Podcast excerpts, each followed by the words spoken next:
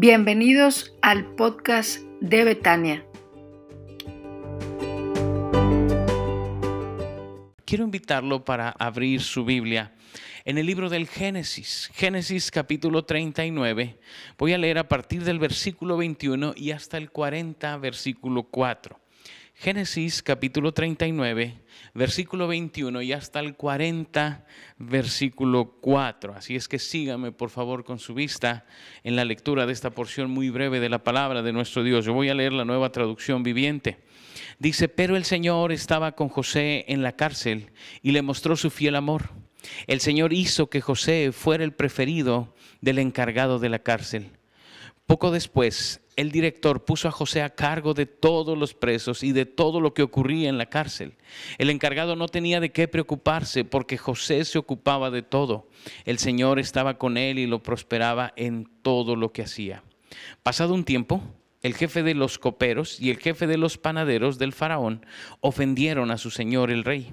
El faraón se enojó con esos dos funcionarios y los puso en la cárcel donde estaba José en el palacio del capitán de la guardia. Ellos permanecieron en la cárcel durante mucho tiempo y el capitán de la guardia los asignó a José, quien se ocupaba de ellos. Hasta ahí voy a leer, hermanos, esta porción de la palabra de nuestro Dios.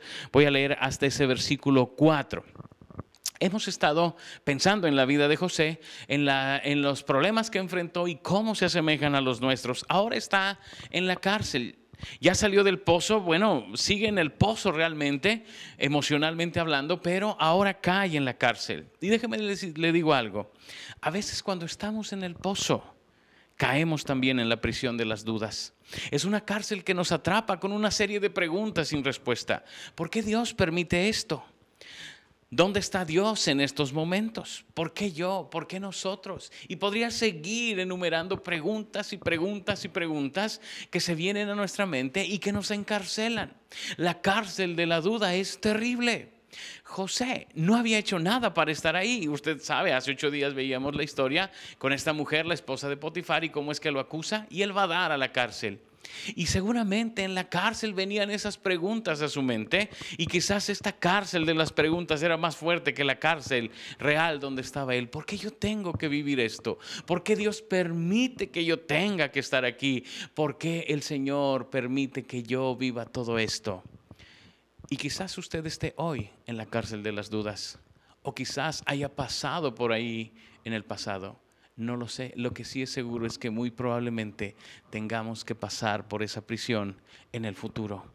Por eso quiero tocar este tema, esta cárcel de las dudas que nos aprisiona. ¿Qué hacer cuando estamos ahí? Porque cuando caemos en el pozo, inmediatamente somos agarrados por esta cárcel y sabe, el maligno trabaja de manera que nos hace dudar de todo lo que Dios está haciendo. Déjame le cuento algo.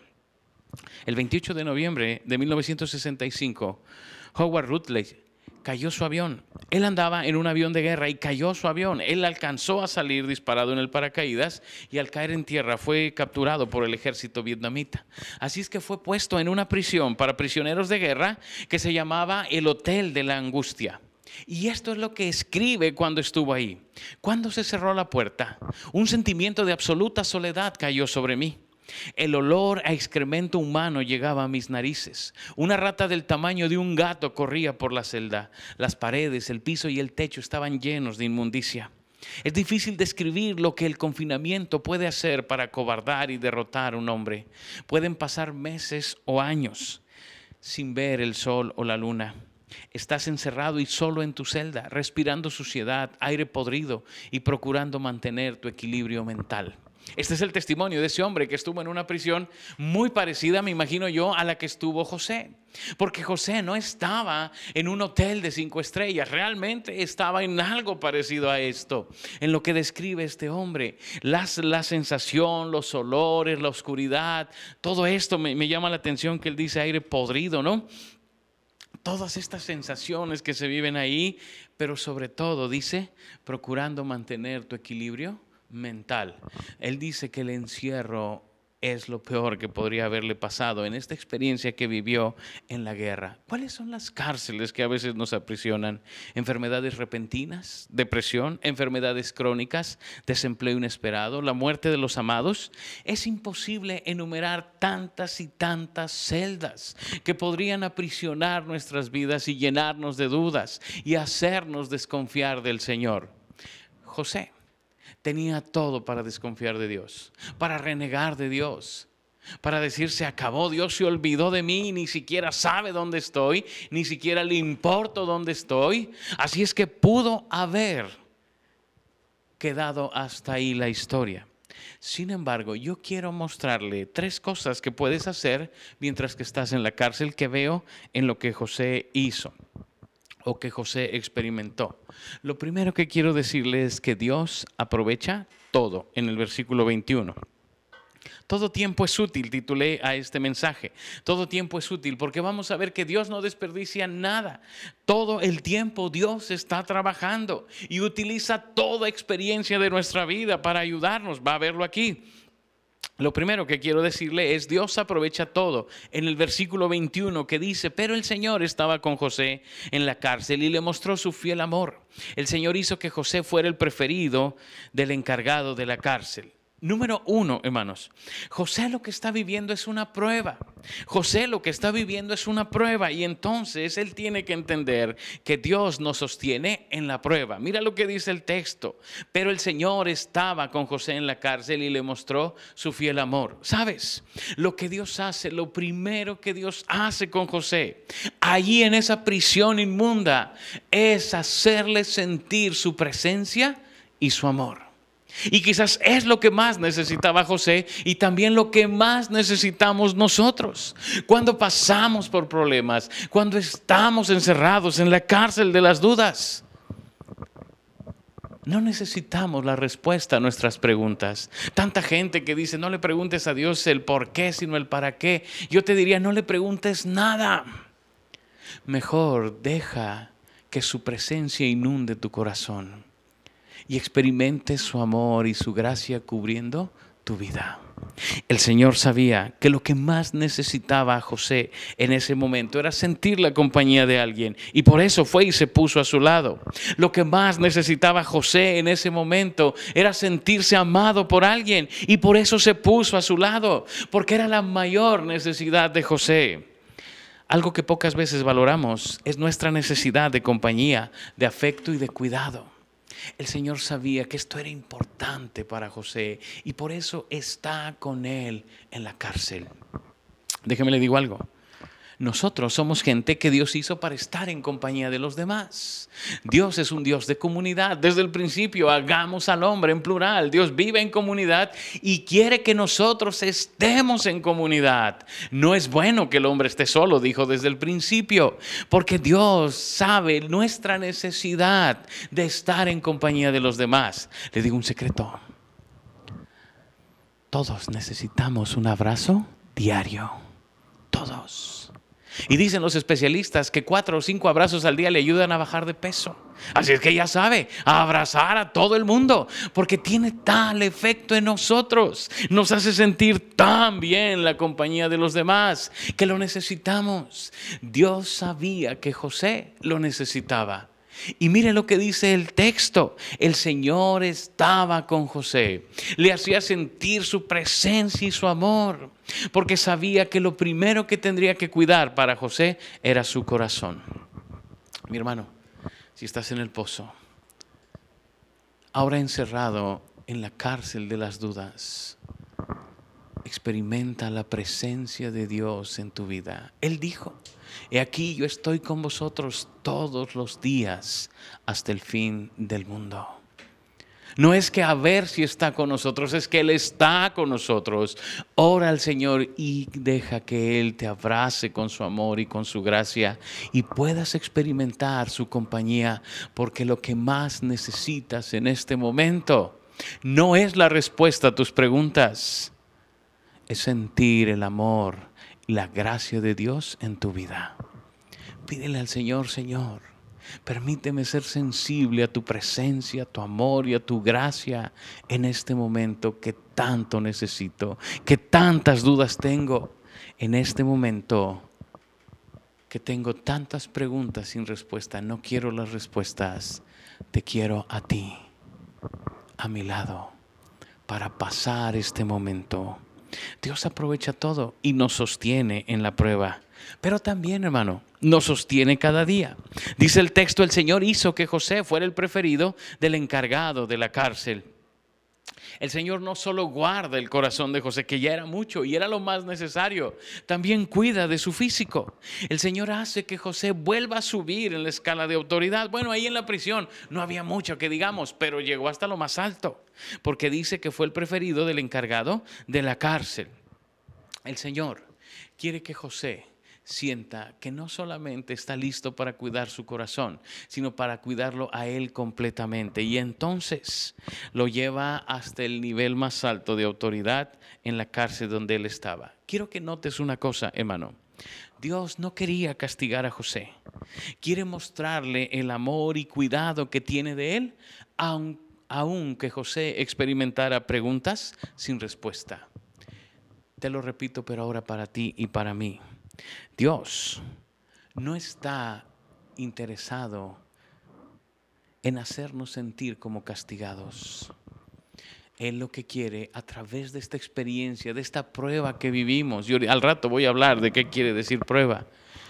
El Señor lo que busca en esta prueba es que tú y yo lo experimentemos a Él y su capacidad para proveer aún en medio de las dificultades, aún en medio de los problemas, aún en medio de todas las preguntas que pudiéramos tener, Él quiere que lo experimentemos a Él. Acabamos de cantarlo con los hermanos de alabanza. Jesucristo, basta. No, no necesito más. No necesito más que la presencia de Cristo Jesús en mi vida. Si tengo eso, estoy completo. No necesito más que eso la presencia de Él en mi vida. Y hermanos, esto es tan importante porque Dios muestra su cuidado para José. No solo cuida su corazón y sus emociones, también cuida su físico y lo pone por encima de todos en la cárcel donde estaba. Déjame decirte algo, hermano. A pesar de que estés viviendo en la cárcel de las dudas, a pesar de que estés viviendo en el pozo, Dios quiere mostrarte su amor ahí no te ha abandonado. Y quiero que saques de tu mente esa idea que el maligno le encanta sembrar en nosotros cuando pasamos por problemas. Es que Dios ya te abandonó. Dios no nos ha abandonado jamás. Y aún en medio de la prueba, Él va a mostrar su amor, su poder y su gracia en nuestras vidas. Aún en medio de lo difícil que estamos viviendo, Él es capaz de bendecirnos, de ayudarnos y de sostenernos. Tienes que entender, tenemos que entender que todo tiempo es útil para el Señor. Él no desperdicia nada. Me encanta ver cómo las maestras, cuando hacen material didáctico para sus niños, ponen así en el FOMI o en el material que vayan a cortar, todo bien acomodadito. Casi no dejan espacios y cuando tiran, tiran casi nada, porque lo ponen tan bien. Yo no sé si se los enseñan en la escuela o ya lo traen ellas de nacimiento, pero lo hacen muy bien. Dios es así, toma nuestras vidas y no desperdicia nada, ni un momento. Aún los tiempos de crisis los utiliza para mostrar que nos ama, que está trabajando en nuestras vidas y que no nos va a dejar jamás, que no nos va a dejar jamás, que Él va a hacer las cosas. Hace algunos años, hermanos, estaba eh, eh, con un hermano en el templo esperando, no recuerdo, pero algo estábamos esperando, no recuerdo qué. Y entonces el hermano se levantó y trajo dos escobas y dijo, mi hermano, ¿y si mientras esperamos barremos? La verdad es que la idea no me agradó del todo, pero lo hicimos al final. Y es que creo que Dios hace eso. No nos da tiempos de espera donde dice, pues quédate ahí a ver qué pasa, sino Él, en medio del tiempo de espera, trabaja, sigue haciendo las cosas. Dios aprovecha todo. Graba esto en tu corazón. No sé si estés en el pozo y en la cárcel de las dudas, pero Dios aún ahí te está mostrando su amor, su poder y su gracia. Segunda cosa que quiero decirte. nosotros aprovechamos todo el tiempo. Nosotros aprovechamos todo el tiempo. Si Dios aprovecha todo, nosotros debemos aprovechar todo el tiempo. Mira versículos 22 y 23. Poco después, el director puso a José a cargo de los demás presos y de todo lo que ocurría en la cárcel. El encargado no tenía de qué preocuparse porque José se ocupaba de todo. El Señor estaba con él y lo prosperaba en todo lo que hacía. Primera cosa que quiero decirte aquí, trabaja sin pretexto. Aprovecha el tiempo y trabaja sin pretextos. José pudo tirarse al piso a lamentarse y pasar su vida reclamando a Dios. Pudo haberse tirado al piso y decirle, Dios, eres injusto, yo no merezco esto. Pudo haber pasado la vida llorando.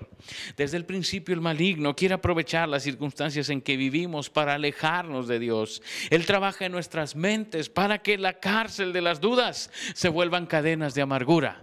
Eso me quedó como telenovela, pero no estaba pensando en la telenovela, estaba pensando en lo que el maligno hace en nosotros. Él quiere que todo esto que vives se transforme en amargura en tu corazón. ¿Y cuánta gente conocemos que después de experiencias difíciles solo cosechó amargura? ¿Por qué? Porque dejó que el maligno sembrara en su mente, dejó de trabajar y simplemente se dedicó a lamentarse. Pero José no era así. José pone la cara al viento, se arma de valor para enfrentar lo que tiene que enfrentar y no se tira al piso a llorar. Él se da cuenta que no iba a ganar nada así. Sabes, debemos aprender, hermanos, que nosotros no ganamos nada cuestionando a Dios en medio de lo que vivimos. Tú puedes pasarte la vida tirado en el piso, preguntándole a Dios el por qué o el para qué.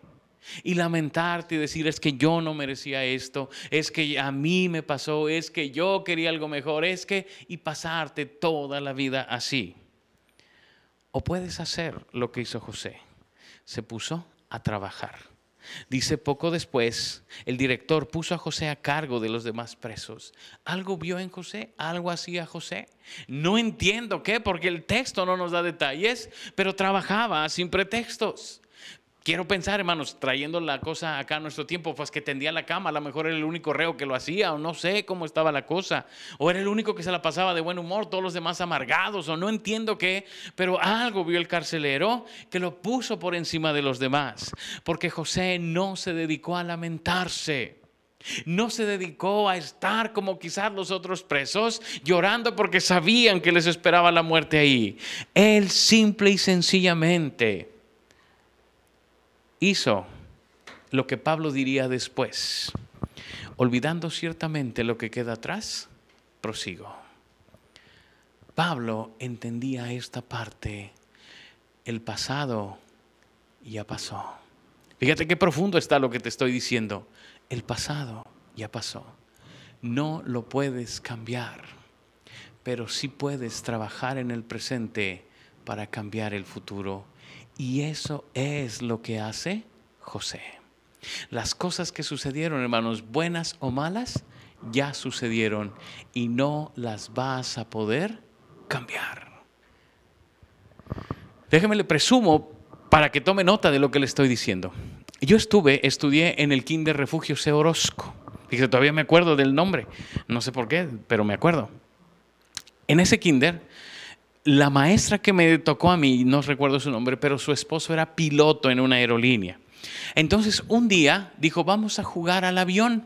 Y puso las sillitas así como en forma de avión y, acomodó a todos.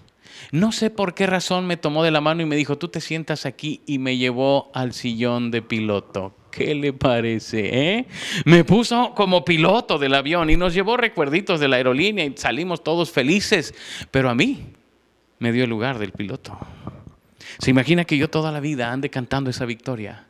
Hey, que llegue con ustedes y les diga, no quiero presumir, hermanos, pero yo en el kinder fui piloto del avión de mis compañeritos.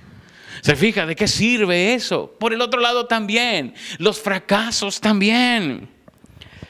Usted no está para saberlo, pero yo sí para platicárselo. En la primaria donde estuve, Estuve en la selección de fútbol, soccer, ahí de la primaria, y fue muy fácil calificar el talento innato que tenía yo para levantar la mano, porque la maestra dijo, ¿quiénes quieren estar en el equipo de fútbol? Y yo ni la pensé, levanté mi mano y me metieron al equipo. Hermanos, éramos tremendos, íbamos invictos al revés, no ganábamos nada, nada, nada ganábamos, éramos malísimos, malísimos, nunca ganamos, el único partido que ganamos lo ganamos por default, porque el otro equipo llevaba un muchachito que tenía más edad que nosotros y ya nos iban goleando como 13-0, pero se dieron cuenta que el goleador era más grande que nosotros y vamos, que les quitan el juego y ganamos. ¿Eh? ¿Se imagina mi carrera deportiva? Pude haber llegado muy alto en eso. O podría pasarme la vida quejándome y lamentándome y diciendo, no, es que pues en ese equipo ni nos entrenaban bien y perdíamos y todas las cosas. Pablo dice, pues el pasado ya pasó. Ahora concéntrate en el presente y en el futuro. Y hermanos, esto es algo que debemos entender. José lo hace. No tiene pretextos. Simple y sencillamente dice, pues si ahora estoy aquí, ahora aquí hago lo que sé hacer. Y eso es lo siguiente que quiero decirte. Trabaja sin pretextos y trabaja en lo que tienes. Él ya lo había hecho con Potifar y lo hace ahora. Él sabía de administración. No sé si le llama la atención, pero se parece mucho a lo que dijo antes el escritor bíblico de Potifar. Dice, el encargado no tenía de qué preocuparse porque José se ocupaba de todo. Casi repite el modelo de lo que ya nos había dicho cuando José trabajó con Potifar. Allá solamente le pone que solo de los alimentos no se encargaba pero casi repite lo mismo, porque José lo que sabía hacer lo siguió haciendo, y si él sabía administrar, y si él sabía acomodar y ordenar, era lo que iba a hacer. Él no está pensando cómo fugarse de la cárcel. Él no está pensando cómo hacer una protesta dentro de la cárcel. Él entiende que va a estar allí y que tendría que aprovechar el tiempo allí. ¿Y qué es lo que hace? Lo que sabía hacer para que su vida fuera mejor. No sé cuál es la cárcel que estás enfrentando, pero lo mejor que puedes hacer es dedicarte a hacer lo que ya sabes. Si sabes cocinar, cocina. Si sabes limpiar, limpia. Si tienes un trabajo, trabaja. Lo mejor que puedes hacer es dedicarte a lo que ya tienes. Si tienes un negocio, crécelo. Si lo que tengas, ocúpate en ello. Cuando estamos en la cárcel, viene esta idea de voy a dejar todo, voy a renunciar, quiero descansar, quiero olvidarme de todo. ¿Y qué crees? Eso no te lleva más que a permanecer en el fondo de la cárcel donde ya estás. Mejor ocúpate en lo que ya haces. Porque de esta manera José va encontrando el lugar que Dios le da. Me encanta el texto, hermanos. Me encanta el texto porque dice, y el Señor estaba con él y lo prosperaba en todo lo que hacía. Porque el Señor seguía prosperando a José. Porque José no se ponía a reclamar, no se ponía a pensar, no se ponía a cuestionar. Decía, bueno, si Dios me tiene aquí, tengo que hacer lo mejor que pueda aquí donde estoy. Te lo repito, si Dios me tiene aquí, tengo que hacer lo mejor que pueda aquí donde estoy. ¿A cuánta gente se la pasa quejándose del trabajo que tiene? Bueno, mientras que tengas ese trabajo, haz lo mejor que puedas ahí, mientras que estés ahí. Si estás viviendo una enfermedad, haz lo mejor que puedas mientras que estás ahí. Necesitas aprovechar el momento que Dios te da. Necesitas hacer las cosas para el Señor. Hace algunos años, una hermana ahí de la iglesia de Saltillo se internó en un hospital acá en Monterrey por un padecimiento de cáncer que tenía. Y cuando vinimos a visitarla, llegué a su cama y estaba la cama tendida y vacía. Y, este, y pues uno piensa lo peor, ella no tenía familia, así es que dependía netamente de lo que podríamos hacer los de la iglesia por ella. Entonces, cuando llego y veo la cama vacía y todo tendido y arreglado así, este, pues no supe qué pensar, pero usted sabe lo que pensé. Cuando pregunto, oiga, ¿y la señora que estaba aquí? Y me dicen, anda por allí, no se está en la cama nunca. Se levanta y va a orar por todos, ya va ya en el piso, ya va por las otras camas orando. Así es que empecé a buscarla y andaba por otras camas y cuando me vio me dijo, pastor, qué bueno que llegó, hay que seguir orando porque me faltan todos estos de acá.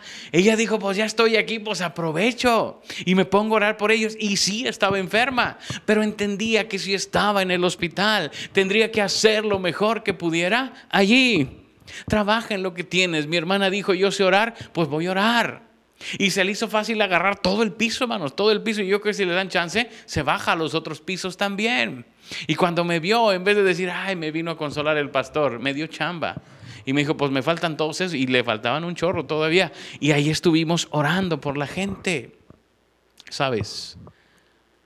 No sé en qué cárcel te encuentres, pero lo que debes hacer es hacer lo que ya sabes y hacer lo mejor que lo puedas y el Señor prospera eso también. Y el Señor saca bendición de eso también. Y el Señor te bendice a través de eso también. Pero tirarte en el piso de la celda y llorar y lamentarte y preguntar no te va a llevar a ningún lado. Lo mejor es que te levantes. Pablo dijo, olvida lo que pasó y prosigue. Yo sé que si perdiste un familiar no es tan fácil olvidarlo, sé. Y no me refiero a ese olvido. Me refiero a que te repongas, que te levantes y que hagas lo que tienes que hacer y que lo hagas lo mejor que puedas. Porque de esa manera también verás a Dios obrar en tu vida. Así es que he dicho que Dios aproveche el tiempo y que nosotros debemos aprovechar el tiempo. Pero la tercera cosa que quiero decirte está en el capítulo 40, los versículos del 1 al 4. La historia va a dar un giro. Pasado un tiempo, el jefe de los coperos y el jefe de los panaderos del faraón ofendieron a su señor el rey. El faraón se enojó con esos dos funcionarios y los puso en la cárcel donde estaba José, en el palacio del capitán de la guardia. Ellos permanecieron en la cárcel durante mucho tiempo y el capitán de la guardia los asignó a José, quien se ocupaba de ellos. José está viviendo una prueba. Y ahora vienen dos personajes más, el jefe de coperos y el jefe de panaderos del faraón, que hermanos, el texto da miedo de leerlo, ofendieron a su señor el rey y el faraón se enojó con ellos. Si usted lee el, Éxodo, se va a dar cuenta de cómo era faraón o cómo eran los faraones. Y enojado debe haber sido mucho peor. Y dice que los puso ahí en la cárcel donde estaba José. José estaba en una prueba, pero mire, José no lo sabía, Santiago lo escribiría muchos años después, pero mire lo que escribe Santiago. Amados hermanos, cuando tengan que enfrentar problemas, considérenlo como un tiempo para alegrarse mucho, porque ustedes saben que siempre que se ponen a la prueba la fe, la constancia tiene una oportunidad para desarrollarse. Así que dejen que crezca, pues una vez que su constancia se haya desarrollado plenamente, serán perfectos y completos y no les fallará nada. Santiago, mucho más adelante, después de esta historia, muchos años después de José, él dice que si enfrentas problemas lo consideres como un tiempo para alegrarte, porque esto te va a hacer mejor. Esto te va a fortalecer, esto te va a ayudar, esto te va a llevar adelante en lo que Dios tiene para tu vida.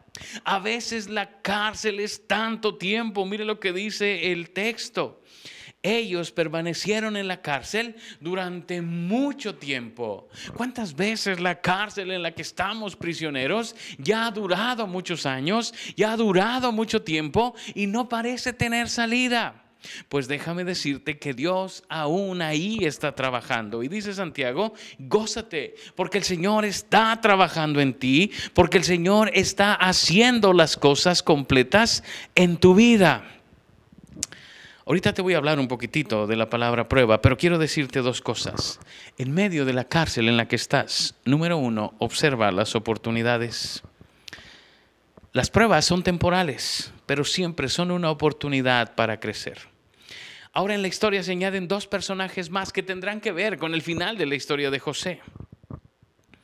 José pudo haberse hecho el duro, es más, pudo haber pintado una línea ahí en la celda y decir de aquí para acá es mi celda y de para allá la suya, como lo vemos en las películas. Podría haber hecho eso. Sin embargo, vio a estos dos condenados como una oportunidad para servir y lo hizo con gusto. no porque lo pudieran ayudar. Déjeme le digo esto, usted conoce la historia y sabe que uno de ellos le va a ayudar, pero José no le sirve porque lo pudieran ayudar, porque para José ellos dos y él mismo eran condenados a muerte pero él se gozaba en medio de lo que estaba viviendo. Estos dos, al igual que José, prácticamente eran condenados a muerte. Pero José se goza y ve la oportunidad de servirles, de aproveche este momento para decir qué puedo hacer por ellos. Lo vamos a ver más adelante, pero dice que vio en sus caras la aflicción. No le eran indiferentes. José se da cuenta que ahí tiene una oportunidad de hacer algo, que Dios los pone ahí como una oportunidad de servicio. Y hermano, Quizás la cárcel o el pozo donde vives es la oportunidad que Dios te da para que sirvas. Quizás hay hombres o mujeres que están viviendo lo que tú, pero sin la esperanza que tú tienes. Y esta es la oportunidad que Dios te da para servirles. Mire qué historia. Dos reos prácticamente condenados a muerte se encuentran con un tercero prácticamente condenado a muerte. Estos dos están afligidos por su futuro. Este sirve con gozo, porque su futuro está en las manos de Dios. Si nota la diferencia, nota el cambio que hay entre estos tres personajes, nota lo diferente que es vivir la misma cárcel, pero acompañado de Dios que vivir la cárcel sin la compañía de Dios. Por eso Santiago dice, gózate en medio de las pruebas, porque es probable que ya tengas mucho tiempo ahí, pero tú vives esta prueba acompañado del Señor. Jehová es mi pastor y nunca me faltará. ¿Se acuerda que algún día ya revisamos ese texto y decíamos que ese verbo es mucho mejor si traduce como nunca? Jehová es mi pastor y nunca me faltará. En la historia se ve claro que la diferencia no es la cárcel, porque al final todos enfrentaremos la cárcel en algún momento. La diferencia no la hace el pozo, porque en algún momento de nuestra vida o hemos caído ahí o caeremos en él. Lo que hace la diferencia es la presencia de Dios en la vida. Y eso hace que José tengo una visión muy diferente de lo que vive. De pronto él ve la oportunidad de servir a otros a través de esto que está viviendo. Y hermanos, no te pierdas la oportunidad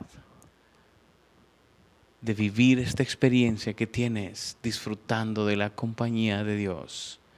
Porque en medio de esto tú puedes ser bendición para otros que viven lo mismo que tú, pero sin la presencia de Dios había una diferencia diametral entre José y los otros dos. Y esa la hacía la presencia de Dios en su vida. Necesitamos comprender esto. Necesitamos saber que en esta cárcel donde estamos, Dios no nos ha dejado. Y Él hace la diferencia para enfrentar la realidad que tenemos que vivir. Observa las oportunidades, pero también observa a las personas. Eso es lo último que quiero decirte. Seguramente José los vio en aflicción por los sueños que habían tenido. Ahora, déjame decirte algo, Dios le da la interpretación de los sueños a José. Pero piensa en esto, la última vez que José habló de un sueño, lo echaron a un pozo. Así es que seguramente José pensaba, bueno, yo sé lo que estos soñaron y lo que quiere decir. ¿Y si les digo? Porque a mis hermanos no les gustó la última vez que les platiqué un sueño. Y él decía, mejor me callo, ¿para qué me meto yo en líos? A mí qué me importa, decimos nosotros, ¿no? A mí qué me importa, yo para qué me meto en líos. José tendría esa lucha quizás, pero no descuida los detalles de lo que está sucediendo. José está pasando por una prueba. Y déjame te digo algo, la palabra hebrea que se utiliza para prueba traduce literalmente como mirar intensamente, buscar y elegir. José entiende que Dios no lo está castigando, sino que Dios lo está observando intensamente y que lo ha elegido para vivir esto. Déjame decirte algo que a mí me llena de esperanza. Si estás pasando por una prueba, no estás experimentando el castigo de Dios. Estás disfrutando de la mirada cuidadosa de Dios. Déjame te lo repito, porque es bien importante que lo grabes. Si estás pasando por una prueba, no estás experimentando el castigo de Dios. Estás viviendo sobre la, bajo la mirada amorosa y cuidadosa de Dios. Y eso es lo que experimenta José. Y eso es lo que experimentamos nosotros cuando pasamos por la prueba. Por eso Santiago dice, gócense. Porque si están siendo probados, Dios está más al pendiente de ustedes todavía. Ustedes se pueden gozar en medio de lo que viven. Porque Dios está cuidándolos con mayor intensidad. José lo sabe y se decide a ver a las personas sabiendo que Él está siendo cuidado por Dios. Y tomado de esa mano, nada le puede pasar. Y así es que empieza a ver a los demás para ver de qué manera Él podría ser de bendición para ellos. De qué manera esta experiencia que Él está viviendo puede ayudar a los demás. Es necesario que veas a los demás, porque Dios quiere usarte en medio de lo que vives. Cancela la fiesta de la conmiseración y decídete a mostrar el amor de Dios hacia otros. Voy a cerrar con esto. Bob Benson, en su libro Te veo en casa, cuenta de un amigo de él que tuvo un infarto y que lo sobrevivió. Y meses después él fue a su casa y le hizo algunas preguntas, tales como estas. ¿Qué te pareció tu infarto? Preguntó Bob. El amigo contestó, me tuvo cerca de la muerte. ¿Te gustaría tenerlo otra vez? Por supuesto que no. ¿Lo recomendarías a los demás? Claro que no. ¿Tu vida tiene más sentido hoy que antes? Bueno, eso sí. ¿Estás más cerca de tu familia que antes? Sí. ¿Sientes más compasión por los que viven lo que tú viviste que antes? Sí. ¿Conoces mejor hoy a Dios que antes? Sí. Entonces, ¿qué te pareció tu infarto? ¿Se da cuenta? Cuando haces el balance te das cuenta que en medio de la prueba, aún ahí, Dios te bendijo. Quizás a través de la prueba llegaste a conocerlo. Quizás a través de la prueba encontraste lo que buscabas. Quizás en medio de la prueba Dios te mostró su amor, su poder y su gracia. Porque Dios aprovecha todo el tiempo. Quiero invitarte a que cierres tus ojos. Inclina tu rostro y vamos a orar al Señor. Quizás el pozo te ha llevado a la celda de las dudas. Y hay tantas dudas en tu mente que no alcanzas a ver al Señor. ¿Por qué no le das gracias a Dios por este tiempo que hoy vives? Y le pides que te permita encontrar el propósito en medio de todo esto. Que te permita disfrutar el tiempo aún que es difícil, aunque es complicado, pero que te permita sentir su presencia y experimentar su amor. Que te deje ser de bendición a otros. Otros que quizás pasan lo mismo que tú, pero sin esperanza. Porque no le pides al Señor que también aproveche en tu vida este momento que vives. Padre, gracias por las pruebas, Señor porque nos permiten conocerte más y experimentarte mejor, Señor. Gracias, Padre. Gracias, Señor, porque nunca nos dejas y tu promesa se sigue cumpliendo en nuestras vidas. Gracias, Señor. Gracias, Padre. Sosténnos, ayúdanos. Y a los que estamos en el pozo o en la celda de las dudas, permítenos mantenernos fieles a ti disfrutando de tu presencia, amor y cuidado, pero también haciendo aquello que nos has pedido que hagamos. Para que podamos, aún en esta circunstancia, bendecir a aquellos que viven lo mismo que nosotros, pero que no te conocen y que no tienen esperanza. Señor, haz tu obra completa de amor en nuestras vidas, para que así podamos servirte de corazón, para que así, Señor, podamos vivir para ti para que así, Señor, podamos, Padre, seguir gozando de tu presencia en nuestras vidas. Sigue hablando a nuestros corazones y sigue obrando en nuestras vidas. Te lo suplico en Cristo Jesús. Amén.